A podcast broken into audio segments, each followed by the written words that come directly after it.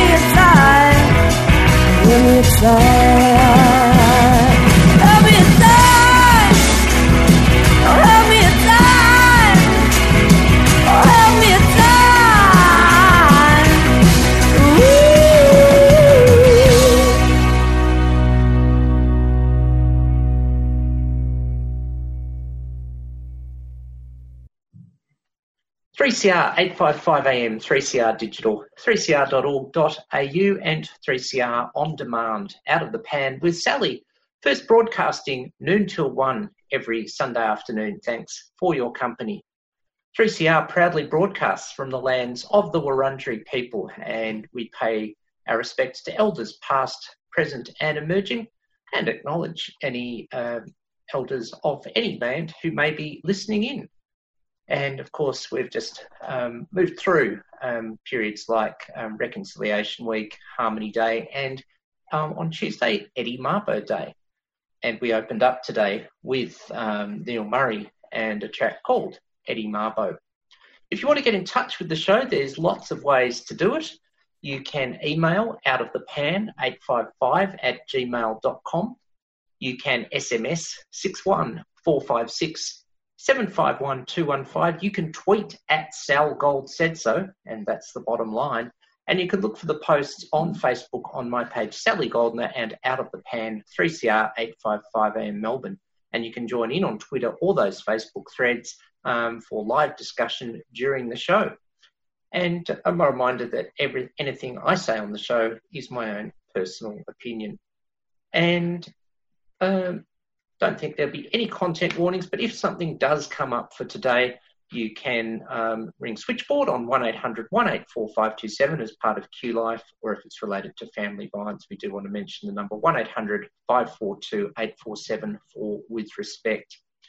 Well, a few weeks ago on the show, I on IDAHOBIT Day, I was joined by um, Gender and Sexuality Commissioner Ro Allen and a colleague, and we can say um, a one time 3CR presenter, um, had some thoughts about um, visibility of all of the rainbow on IDAHOBIT Day, and it's good to be joined uh, on the various interwebs today by the wonderful Jess Ison. Jess, um, well, we can say welcome back to 3CR. Yes, it's nice to be back. Oh, and there's my dog in the hashtag, background. Hashtag radio from home in these times. Um, it is part, it's part of it. Um, you know, well, that that's your one for today. Whether one of my four-legged friends will want to be a radio star today is another question. But importantly, um, to do because we value all gender identities on this program, um, I use the pronoun she/her, checking in if it's if it's okay to ask which one pronouns you may use, if any. Um, I like to use she and they. She and they. And we'll um, clarify if that's sort of interchangeable or if there is a preference or it's just relaxed either way. It's pretty she. relaxed. Yeah, it's pretty relaxed. All right, cool. So that um, you know is a good lead in that we want to respect and value and hold place for everyone's identities. But yeah, as um, you tweeted back on um, the afternoon of May 17th, we talked about visibility during IDAHOBIT Day, and there were a few aspects of that. And I've got to say that the first Better Together conference, I wasn't at this particular caucus of, um, back in January 2018. But those who were at the lesbian caucus said there was some discussion about the search for a lesbian identity in these days, and that's why we wanted to have you on. Um, um, so, um, yeah, there was very much um, that issue, um, and um, just want, wanting to get your thoughts on it. Um, Dive yeah, in well, anywhere you like, really. It's a big one, but we'll go for it. Yeah, I guess I just was tweeting about how um, lesbian phobia um, was missing from um, IDAHOBIT. And um, as I was joking that if we put an L in there somewhere, we could have Idle Hobbit. Um, but um, yeah, I guess I just, you know, look, it, Sally, it's not the cross I'm going to die on, but it is, um, it is something that I just think about occasionally because, you know, I, I work in family violence um, prevention and sexual assault prevention, and so I, I do think a lot around um, how, um, you know, think about the ways in which patriarchy functions in our society mm-hmm. and how that leads to violence, and then of course when you're um, someone under LGBTQIA plus uh, community, the way that misogyny functions and patriarchy functions um, has really specific um, has similarities to people in the kind of more cishet world, of course, but also there's real particularities that that we face. And then, of course, people might be multiple identities um, under LGBTQIA plus, Um, and I think that lesbian phobia in that is has really specific ways that it um, that it is used against us. Um, and I think it's got specific ways it's used against people under um, the rainbow, you know, for example, um, trans lesbians, uh, intersex lesbians. Uh, and then, of course, when people have um, other marginal identities, um, such as, um, you know, for people of colour or around disability and so on, I really think that lesbian phobia in, in those instances ha- is, is quite separate to um, other other issues that we face, um, and they're all interconnected. But I really think the acknowledgement of the ways in which misogyny is used against people who identify as lesbians um, is is a really particular um, type of misogyny. Yeah, so was, was that a ramble? I don't know if that made sense, but that was a really good ramble. You you dived in uh, in at the deep end, and well, we've come up swimming with a lot of issues there, and they're all you know particularly valid. I mean, gosh, um, pick I could pick one to start with, but I think you are quite right that you know, and I will say content warning for this. We do hear one item of lesbophobia, you know, in fact, I'll put it mildly, you know, if you just met the, met the right male, you'd be, you know, you'd be cured or that sort of thing, you know, ter- you know, that sort of stuff. And often it's, you know, combined sadly with, you know, huge amounts of violence. So that's something that can happen. And you're right, that where trans women are denied their sense of gender identity, their lesbian identity is denied. Then, of course, you know, um, the thing is, um, is a trans man, um, you know, a trans man who's now male, well, they're not a lesbian anymore. Where do they fit? Um, the thing is, of course, we're seeing an increase in fluidity and how people use a label, and everyone has the right to their individual label, total certainty on that.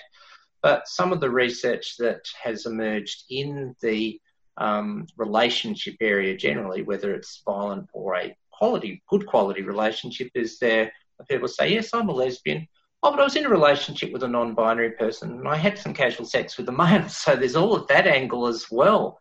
Mm. Um, you know, so it is very much this sense for an identity, um, very much that that is important from all of it. I, th- I, will say most of us, a very large percentage in rainbow communities, we have to fight for our right to label, to borrow from Beastie Boys. Um, but seriously, it's a really big issue, and you've touched on lots of stuff there. So, how then, you know, for, and this is obviously your personal perspective, what what what have you um, perhaps if you want to talk about some of your own experiences in the you know the journey of identity, but also what would you like to see happen more nowadays um, in sort of these issues, or a couple of thoughts. I guess for me, um, I when I came out, when I came out, um, there, um, I came out as a lesbian. Um, we didn't really use the word queer yet that much. Mm. I was up, uh, you know, in a, in the um, so-called Australia. That didn't come really to about the mid 2000s, I reckon, that it started to be kind of mm. used broadly. Um, before that, it was, you know, it was a slur against us. I mean, it still is, of course, used against us. And, and I remember being called queer as a, a kid. Um, funnily enough, my last name also sounded pretty much like queer. So I did have that used against me a lot. Um, and so then yeah, so it came out as a lesbian, and then I started um, identifying as queer, and um, I feel like there was this moment um, in the late 2000s where it was like uncool to be a lesbian, um, and um, and then now I've kind of come back to lesbian, um, and I identify, I guess, as a queer lesbian or a lesbian queer or whatever mm-hmm. might be. Yeah, because I think that um, there's some really great things about the term uh, lesbian that I really strongly identify with, and I, I think there's just been so many amazing lesbians, and, and unfortunately, I think there's been some, a couple, some horrible lesbians, or mm-hmm. so they call themselves, um, who have um, taken up terrible amounts of space, um, and we just, you know, you know who I'm talking about. I don't even want to mention them. yep.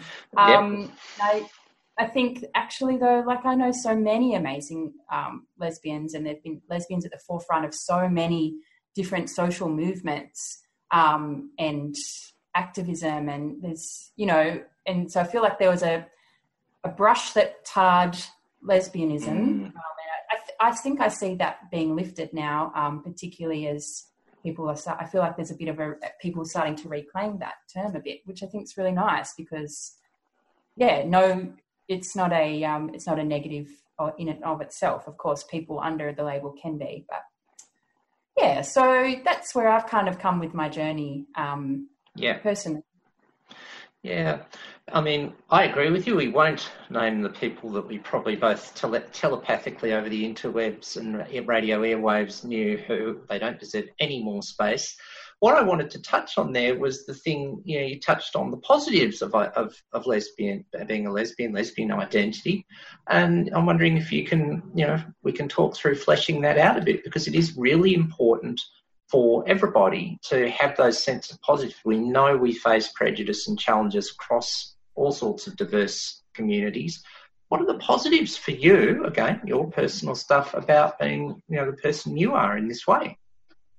I love this question. It's made me so happy. I mean, it's, such, it's so right. Like we're often talking about, and, and of course, because we face a lot of um, issues, but it is so nice to talk about the positives. Um, I guess for me, um, there's just I'm just so fond about um, the, the, the term lesbian and, and my lesbian friends. I think that um, in our community, there's just so many. Um, there's a, for a lot of people, it's, it's a commitment to building a better world. You know, so many of the lesbians I know are active in so many different social struggles.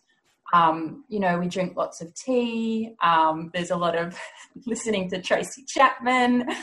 Um, I can see Sally laughing over Zoom. Um, and I, I, think it, you know, there's, we, I mean, also we have great sex. Um, and I think that there's a lot of people in, when I think about the lesbian community, I think about how many people are, are really committed to fighting alongside other groups um, or the groups that they themselves might also be part of, um, and, and, building a world that's loving and caring, um, and that that's so important, and that's what we try to do with each other, um, as well as what we're trying to build, and that to me is what all activist communities um, hopefully are about as well. Um, so yeah, not of course, yes, not everyone who identifies in any category is like one one way. But mm-hmm. I mean, I guess we can say we're all one way. We do all like Tracy Chapman. I, I am I am thinking of um, um, a song that Michelle Parsons um, performs um, when she performs about um, um, lesbians, and yeah, there are there are other ones as well. And of course, but as someone who doesn't identify that way, I won't bring up those stereotypes. I might just play Michelle's song at some point. um, you know, you, have hit on good points that you know there are these things that um, you know sort of for women attracted to women, including lesbians, there is that sense of having the intimacy and sex that you want. All jokes aside about that, that um, you know it just sometimes doesn't work out for. Um, you know, for women on any on any level, any level that um, to have um, to find that they might not find the right male partner, and there's that sort of issue as well. But there is the issue, therefore, of um, and you know, again, good, uh, um, the humorous intro was idle hobbit, um, you know, which does raise a point that you know, homophobia to some extent can include lesbophobia, but of course, it's not the same. So, how do we um, sort of um, you know, tackle that one? How do we move that to a more, perhaps a more inclusive and visible space for lesbians um, on that day of May 17th?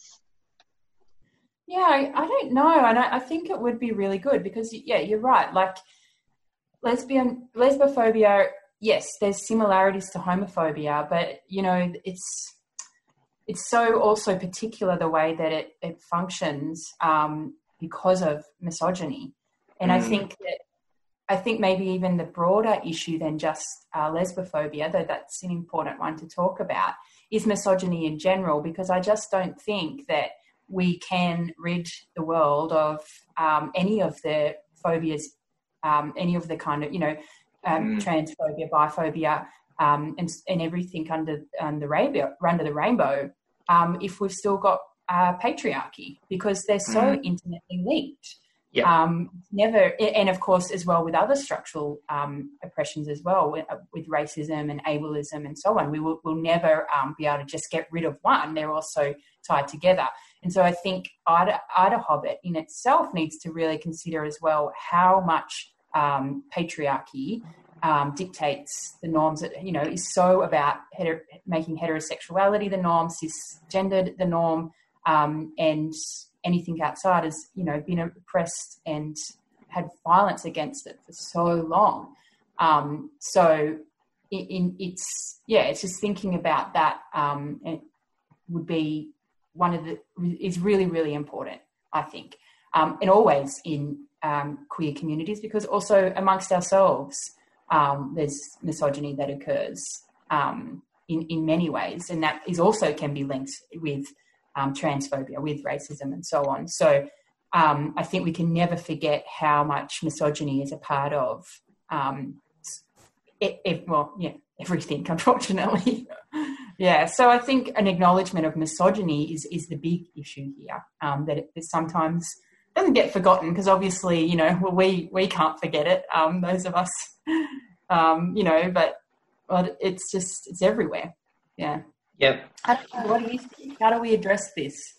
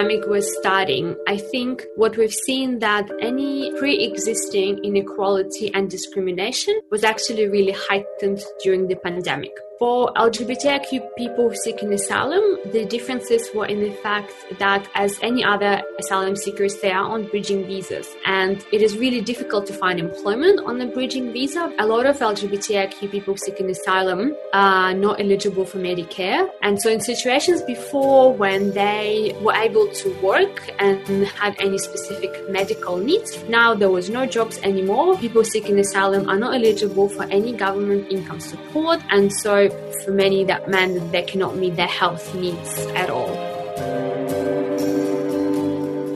3CR, your station in struggle and solidarity. To donate, go to 3cr.org.au.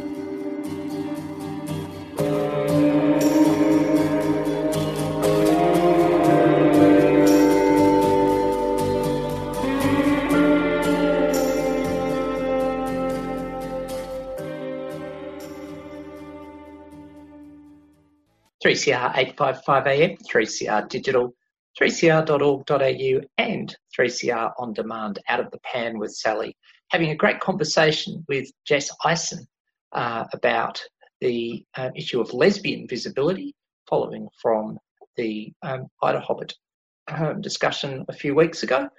Let's return to that. Before we do, the music thus far on the program today heard two tracks um, from people with either um, relevant background themselves or lesbian themes in the songs. Uh, Mia Dyson from Parking Lots and Roll Me Out.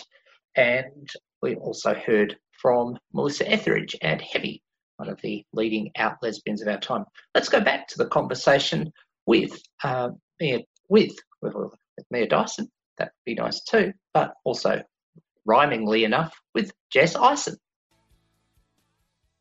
Mm. I, must admit, I was having a discussion on, I'll just say related issues so as not to, um, what's the term, derail our conversation with someone on this, on, you know, on a Facebook message thread, um, you know, just very recently.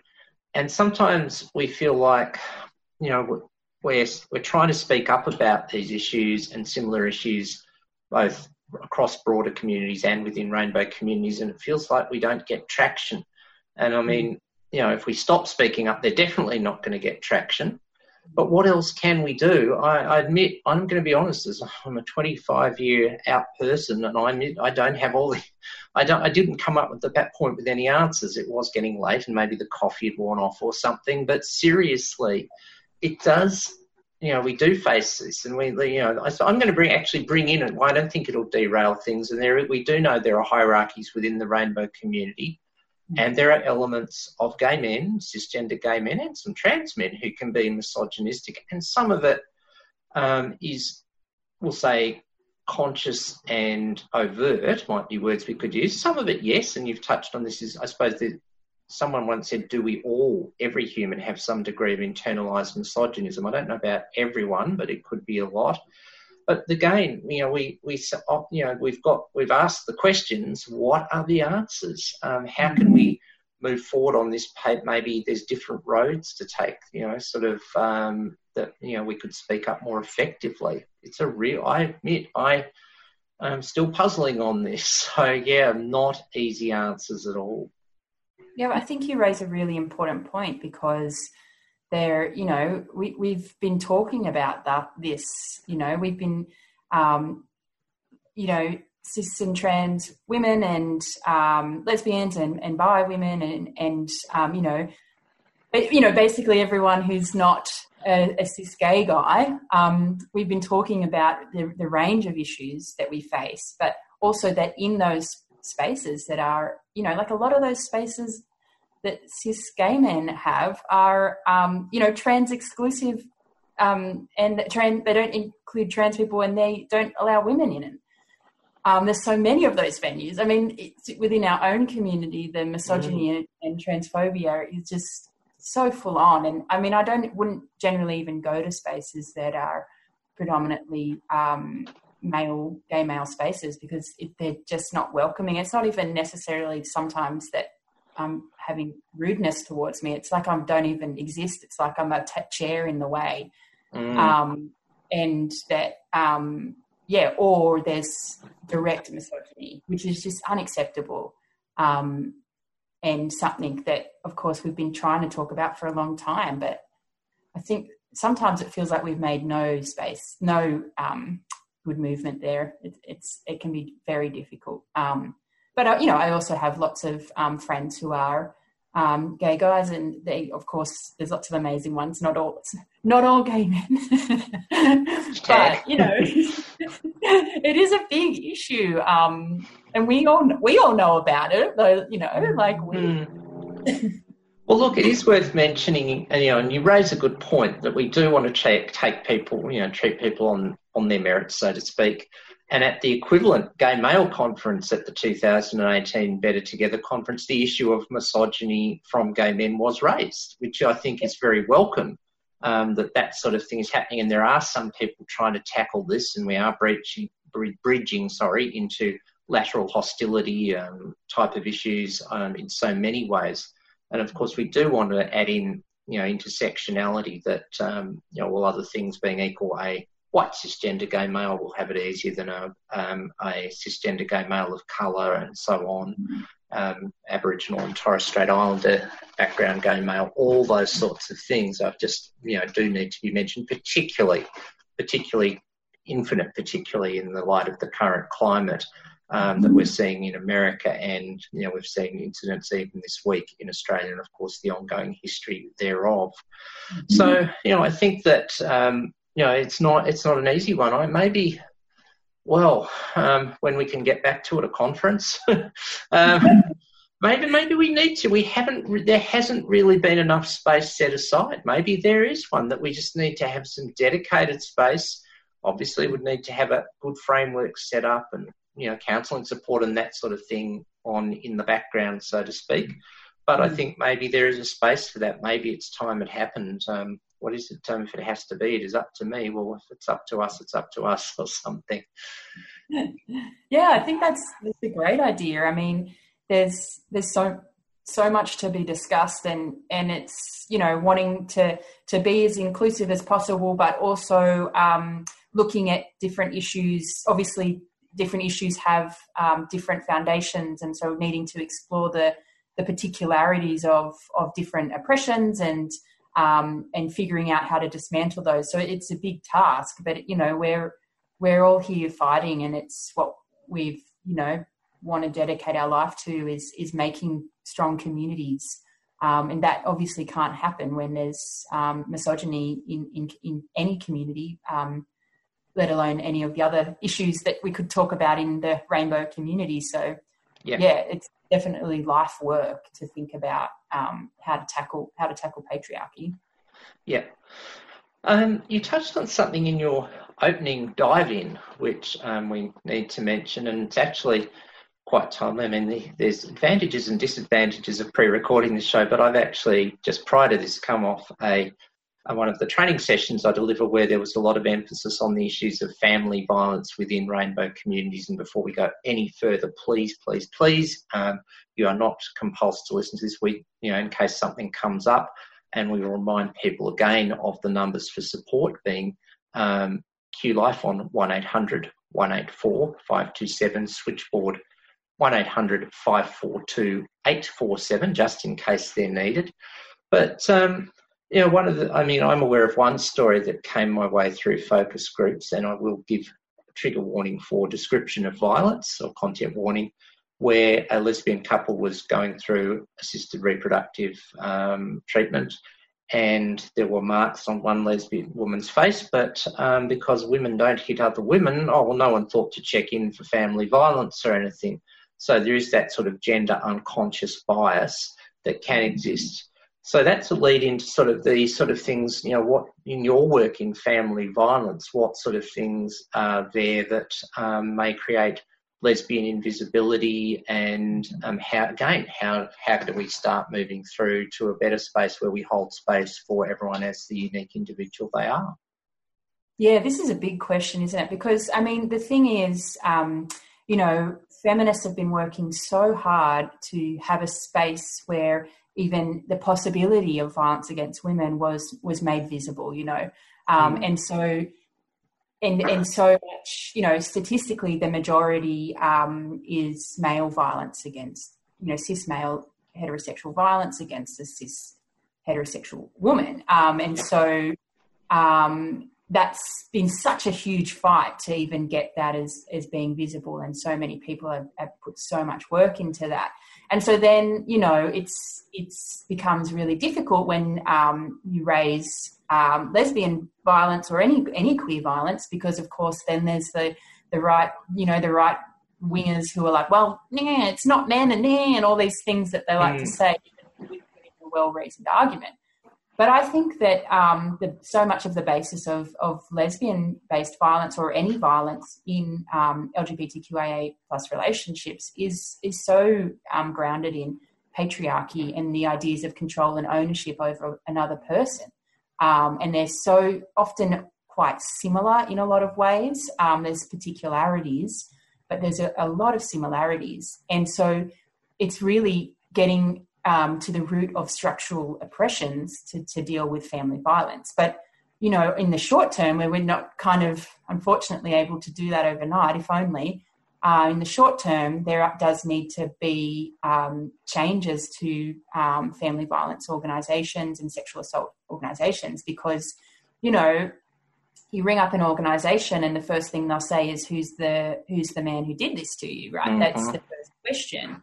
Um, but you might not be able to call Q Line because maybe the perpetrator works there. You know, like maybe, or then maybe they know your friend who maybe they know the perpetrator, someone who works there, or because we have quite a small community.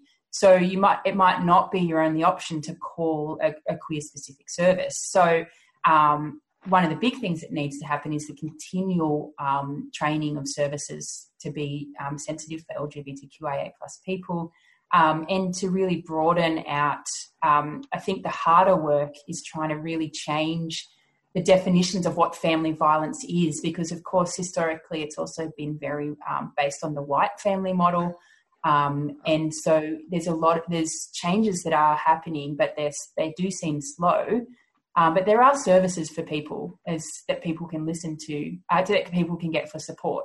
Um, and yes, I mean that point about Q line, I very much hope that no one there is a perpetrator, but I just wanted to raise that it's you know it's not it, it can be not an option for some people, um, and particularly right now when we're in um, COVID um, with isolation. I mean, one of the things that we we're going to see coming up. Um, there was, from what I gather, um, for what I've been reading, there was a bit of a drop in family violence calls. Um, you know, mm-hmm. there was violence and the th- working theory on that is um, both that COVID was doing the work for the perpetrator, so they could, uh, you know, in a sense, yep. not have, you know, could, they had control. So, um, but secondly, that the, the victim survivor couldn't call the service. So I think we're going to see a spike, um, you know, and if people are listening um, who are researchers, it's really important that we get some LGBTQIA plus research coming out of out of the crisis because we need to know for future crises how things like this impact our communities because there are specifics that are happening for our communities that will be different to cis heterosexual communities. So, if anyone wants to work on that research project with me, drop me a line. we'll um, um, have, make sure we have ways that people can get in touch with you actually if they do want to. But you've raised you know mountain, mountains of good of valid points there too. You know, so on the button um, because um, you know I have to say again, we again acknowledging that patriarchy. We totally acknowledge we live in a society where the absolute numbers of those on the receiving end and damaged by family violence, including intimate partner violence, will be women and children. But proportionately, you know, LGBTIQA plus are going to face roughly the same, and also the nature of the issues could be different, such as a trans woman who's um, told, well, you know, if you try to escape, I'll take your hormones away, or something like that, or trans man for that matter. Um, the, the, complexities are huge. And I wanted to touch on um, um, a couple of things. One, I should just declare interest. Um, a few things, other things that even if the person you ring at a queer service isn't um, you know, sort of a perpetrator. They could still be someone you know, which makes it awkward. That sort of thing. We have such a small community. Um, wanted to touch on Ellen Pence and the four pillars. Um, you know, of the existence of a power hierarchy, and this can be in all sorts of forms gender, neuroprocessing, skin colour, all sorts of things could come into that. The ability to force those further down or at the bottom of the hierarchy to submit um, to that in a, a not consensual way. Objectification of those down the bottom of the hierarchy and the abuse of power at the top through punishment, violence, or coercion without consequences for the abuser. Um, so I think that's a really important model that can help us perhaps move through some of the gender unconscious bias and others as well that you know probably 99% of we us have in some way to some extent and often of course I'm always a bit careful about these words not maliciously but we all can't, perhaps don't see things you know that are beyond our own lived expertise um, it can be very challenging yeah Oh, I was just going to add as well the ways that um, violence can occur. You know, for example, we know between lesbians um, is not what the you know the the world kind of and, and, of course we're pushed back against this. The world sees family violence as a man hitting a woman or a child, and mm-hmm. that's definitely the thing that happens. But there's a lot of other things that can and do occur in a family violence situation and between lesbians, um, that can often be types of violence that are not that's the same as what we might kind of call, um, you know, what we might see as the physical violence. And so it can be hard for people to recognize that that's happening. Um, you know, and, and, even people listening um, as well. There's, there is a lot of um, great um, information out there that you can find around different types of coercive control, um, different types of um, abuse in that way. And so that's the other difficulty we've got to face because even our concept of violence is is really patriarchal, you know. Um, mm. So it's, we just, you know, yeah. Let alone the, they're also very specific ones, as you mentioned, Sally, around hormone control or um, you know threatening of outing someone. Um, all of these things are, are so so they're just so horrific. Um, and and and there is great research being done constantly, so we can try to understand this and and, and hopefully stop it. But it's still a big work in progress.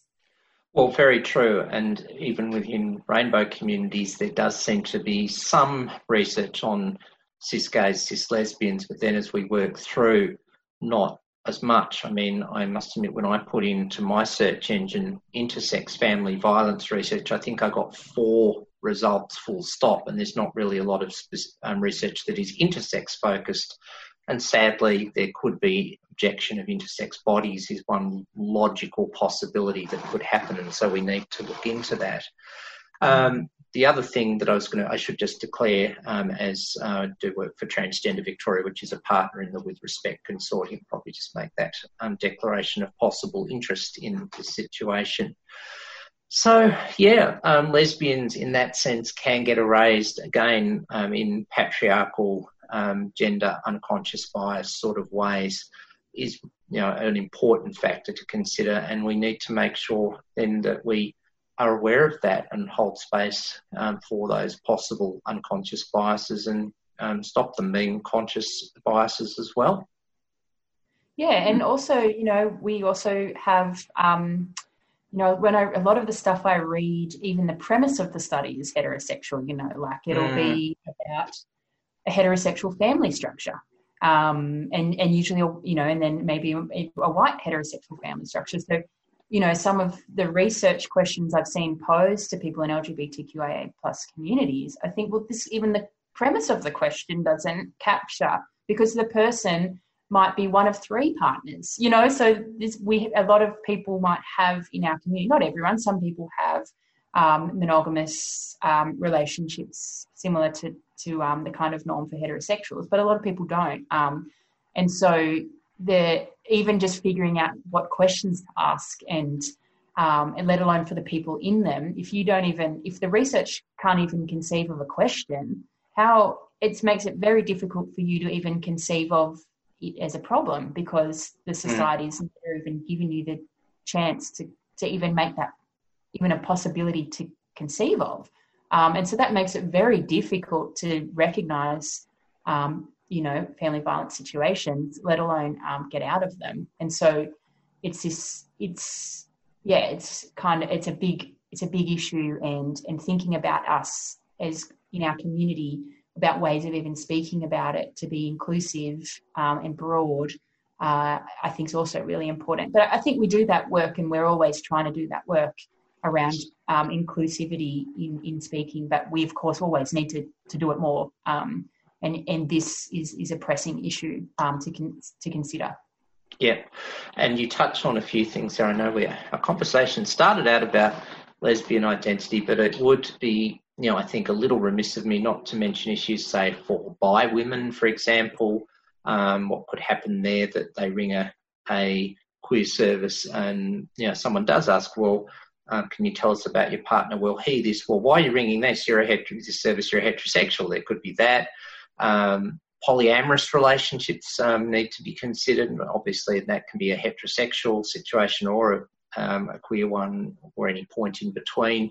Um, and also asexual people who might be coerced into having sex, which, of course, coercion of sex at any time for anyone's not on, but particularly for someone who's ace, um, that could be um, a real issue. So, yeah, um, we do need to hold space. But I think you're right. For all the things that we've talked about in invisibility, I think there is a bit of a movement happening at the grassroots where people are genuinely trying to hold space for each other in our in the rainbow communities.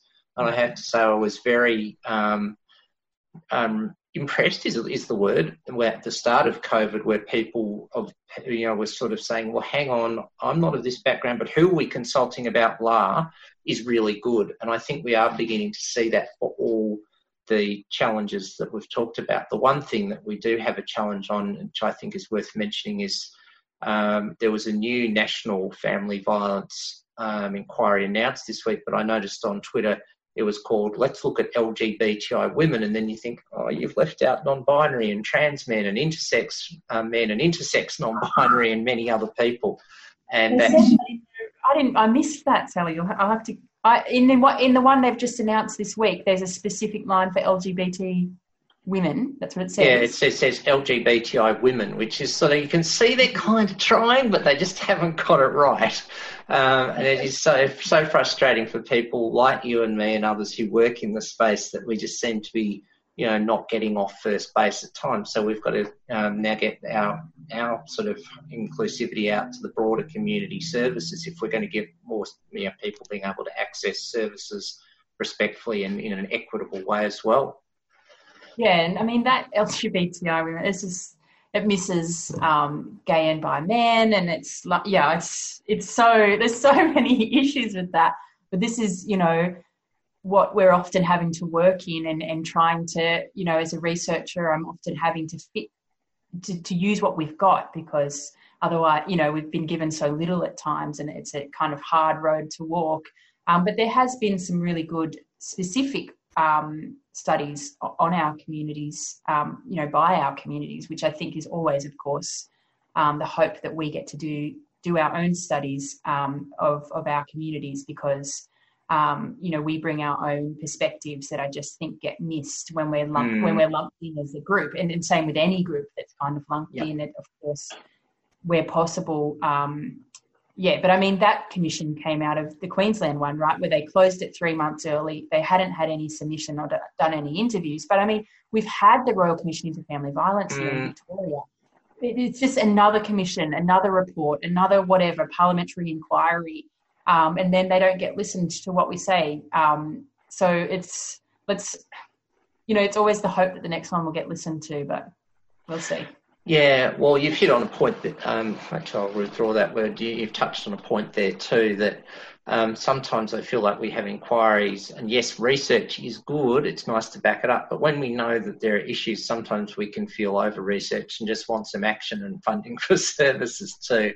And I think we know that people in our communities can be wary of, you know, will they get inclusive service? We don't want to be the unwanted learning curve for a worker who hasn't worked in a certain situation.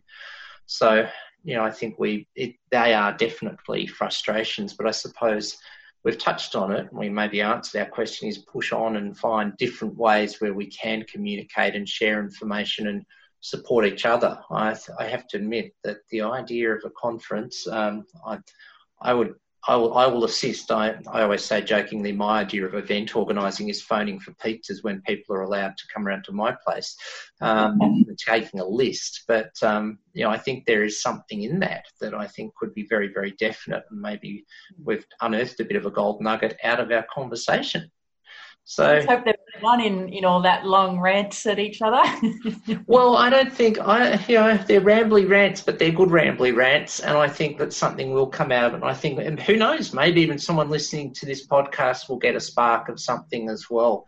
And I think that you know, sort of um, put you know, shining the lights on things is sometimes what we have to do first. And I mean, we all want to I suppose maybe get from you know zero to the end point in you know a wave of a magic wand, but there rarely are magic wands. It is about putting in the effort. So I think that's a good note, perhaps, unless you've got anything else um, to finish on. Um, perhaps we might leave it there.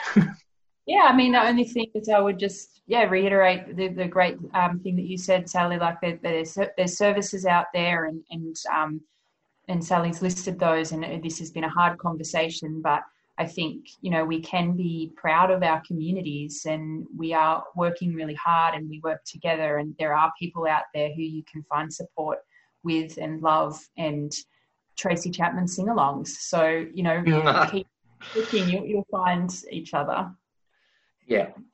Jess, an absolute pleasure. I'll make sure we also get contacts for you to put in the podcast links and under the various social media posts, tag you in, all that sort of thing, get the ones that you want. And let's see if we can get um, the collaborations we need out of this, Jess. An absolute pleasure to have you on Out of the Pan on 3CR today. Thanks, Sally. You can see that this country is covered in the blood of Aboriginal people, the length and breadth of it. Australia is a part of an undeclared war and a secret invasion. And it began 250 years ago, this year. Now, we have a country that's built on lies, deceit, fraud, propaganda, and race hatred indoctrination. Now, it's been 250 years of us being oppressed in our own land, brutally. We might be oppressed, but we understand what freedom is, and we fight for it every day, and we've resisted this occupation since day one. And I predict colonialism, capitalism, imperialism is going to get knocked out cold by about mid this year. 3CR, your station in struggle and solidarity. To donate, go to 3cr.org.au.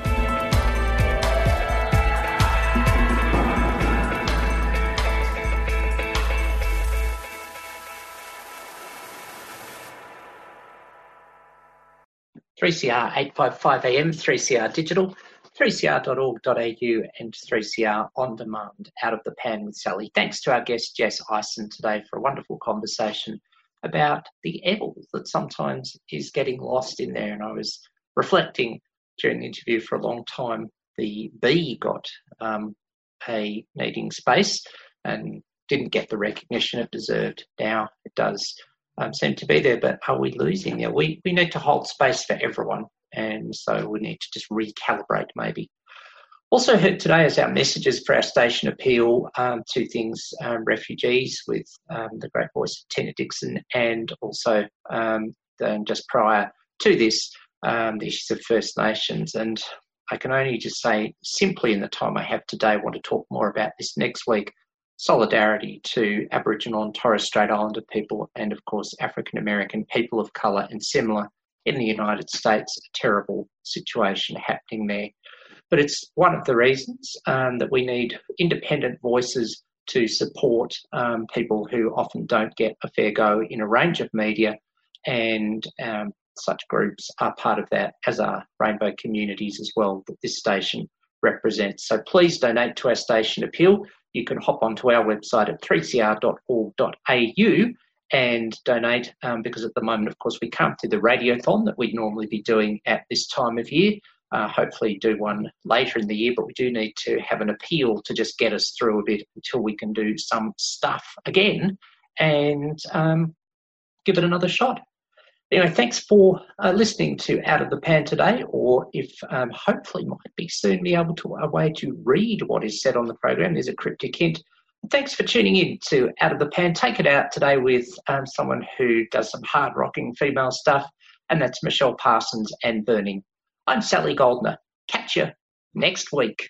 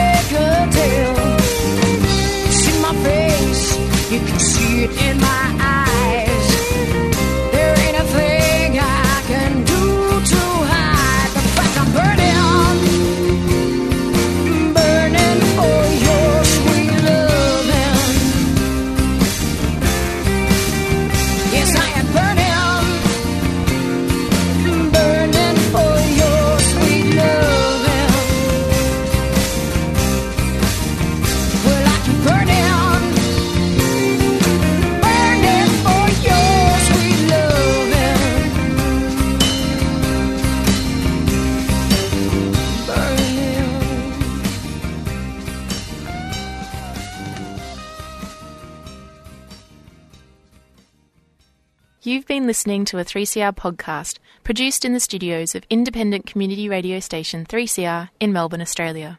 For more information, go to allthews.3cr.org.au.